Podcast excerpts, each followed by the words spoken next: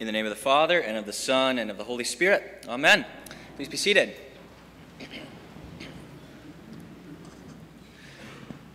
Back in 2005, during my first week as an undergraduate student at UVA, I was invited to play a round of disc golf, frisbee golf, on grounds with some upperclassmen.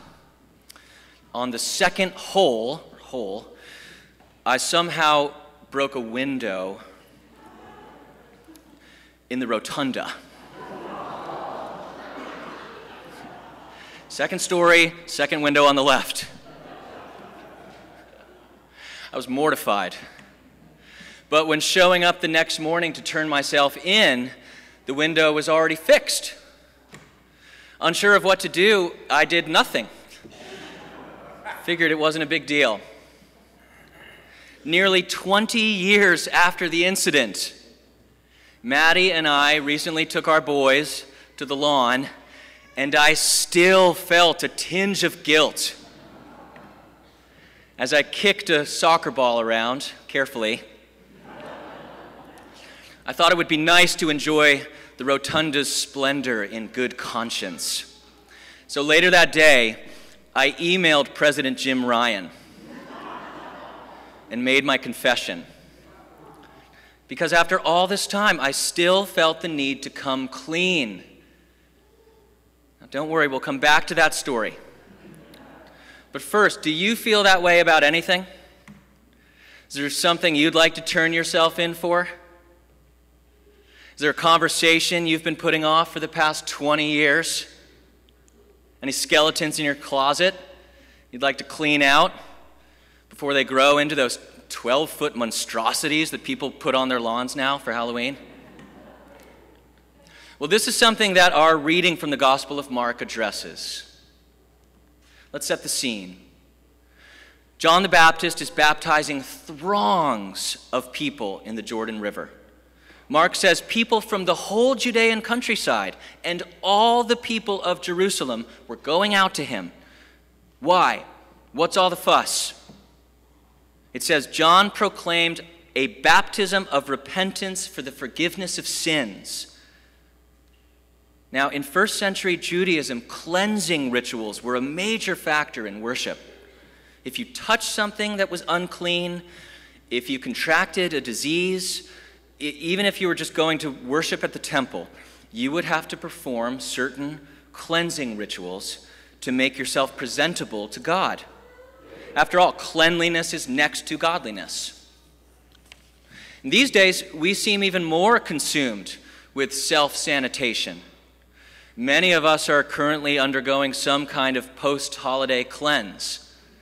After gorging ourselves on sugar and alcohol, we need to be purified. But even on the most practical level, to be a human being is to be perpetually in need of cleaning and being clean. Whether it's your house, your clothes, your children, your car, your body, your teeth, your fridge, your iCloud storage. I could go on. I can feel everybody's blood pressure rising as the list gets longer. It's a never ending struggle. Ultimately, it's a losing battle. The songwriter Chuck Prophet has a song called Soap and Water, in which he says, Soap and water, my oldest friends. Nobody knows quite where we've been. You see, soap and water wash away the evidence of where you've been and what you've been doing. Soap and water make you presentable. And I don't need to belabor the moral implications of cleanliness. Even the phrase to come clean about something, or when addicts say they got clean, implies that cleanliness is a matter of the heart. It's worth noting that there is a difference between being tidy and being clean. I was first introduced to cleanliness when I first got married. Before that, I was very orderly. Shoes were put away, magazines stacked on top of each other. Everything looked great as long as you didn't look too closely at the thin layer of dust That was everywhere. Disgusting. And it was soon brought to my attention that while I was tidy, I was a far cry from clean. Perhaps this is what made John the Baptist's proclamation so appealing. He was not afraid to call the religious leaders out on the distinction between being tidy and being clean. In those days, Jewish leaders declared that only Gentiles had to be baptized because they were considered unclean. But John gave no special treatment. According to John, everyone needed a baptism of repentance. On multiple occasions, John confronted the Jewish leaders, saying, You may look like you have it all together. You might be tidy, but you're not clean. And apparently, this message hit home. Both Jew and Gentile came out of the woodwork to sign up for a baptism of repentance. Of course, repentance on its own is not strong enough, is it? Just like making yourself presentable, repentance falls into the trap of enoughness. And can you ever be sorry enough? Is there someone in your life who withholds forgiveness until there has been sufficient groveling? Maybe you're that person. Chances are you've been on both sides of that gun. Into these murky waters, who should come along but Jesus? He takes his place at the back of the line and waits his turn among the sinners. when he gets to the front, he asks John to do the honors. And as John lifts him out of the water, it says, he saw the heavens torn apart and the Spirit descending like a dove on him. That moment fulfilled a 700 year old prophecy from Isaiah Oh, that you would tear open the heavens and come down to make your name known. And God does exactly that. A voice came from heaven You are my Son, the beloved. With you I am well pleased. If Epiphany means a revealing, on this Epiphany Sunday, God reveals the true nature of Jesus. This is not a prophet, this is not a motivational speaker. This is the Son of God. This is the Savior of the world. In that same passage from Isaiah, it says, How then can we be saved? All of us have become like one who is unclean, and all our righteous acts are like filthy rags. It's a desperate cry to be made clean, and it's a cry that God ultimately answers. John the Baptist tells us that while he baptized with water, Jesus baptizes with the Holy Spirit and fire. Because soap and water is not going to cut it. Water may clean the body, but not the heart. Fire, on the other hand, it cleanses not only the surface, but the entire substance. When a metal is completely melted down, the dross rises to the top and is then removed from the metal before it cools. Likewise, the fire that Jesus baptizes you with, it burns away everything that you think you are. Your career, your marital status, your criminal record, your triumphs, your trip ups. They're all consumed by the fire of God. And once the fire has done its work, God is able to look at you and say, You are my beloved son. You are my beloved daughter. In you I am well pleased. That's your identity in Christ.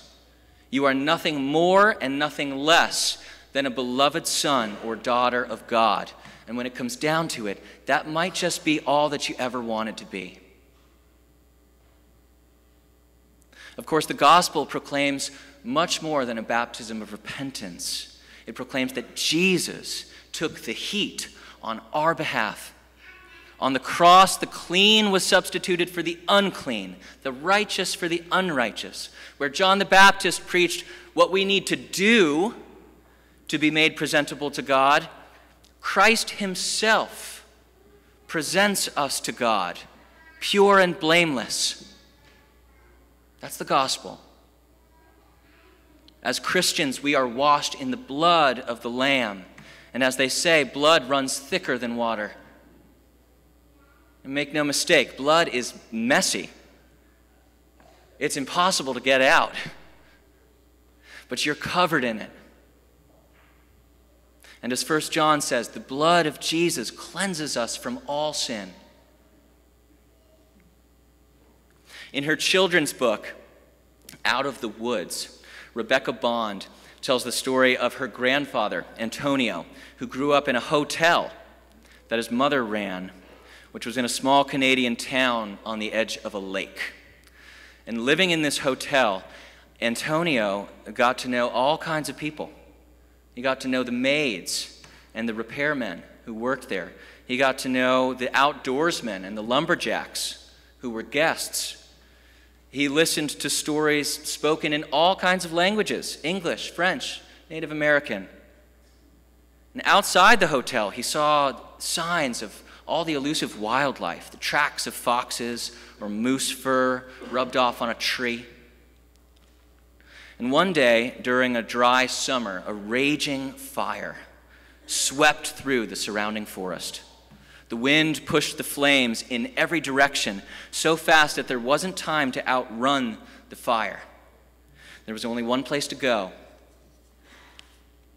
Here's how Rebecca Bond tells the story All the people, all the people, hotel guests, trappers, silver miners, cooks, Antonio's mother and Antonio. They went into the lake. There was even a baby, not half a year old, held in his mother's arms. They stood in the fire, up to their knees, their waists, their shoulders, and stared as the fire came closer and closer. And as the forest burned around them, the group of people saw something astonishing. Out from the woods and into the lake came the elusive wildlife. Wolves stood beside deer, foxes beside rabbits, and people and moose stood close enough to touch. As the smoke darkened the sky so much that no one could tell if it was day or night. And when the flames finally died down and the sky began to clear, every creature returned from where they each had come. That's what it looks like to be baptized in the name of Jesus. As the fire of God's righteous judgment comes for you, there's one place to hide the water of baptism in it, you are safe from judgment because you are buried with Christ. By it, you are saved from death by sharing in his resurrection. And through it, you are reborn by the Holy Spirit and made clean. Three days ago, I got a reply from President Jim Ryan. Hi, Sam. Please consider yourself absolved and enjoy the lawn with a clear conscience. Also, if one of your sons chooses UVA, please let us know just in case we need to reinforce the windows.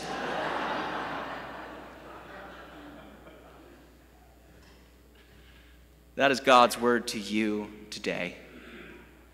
In Christ, please consider yourself absolved and enjoy your life with a clear conscience. Amen.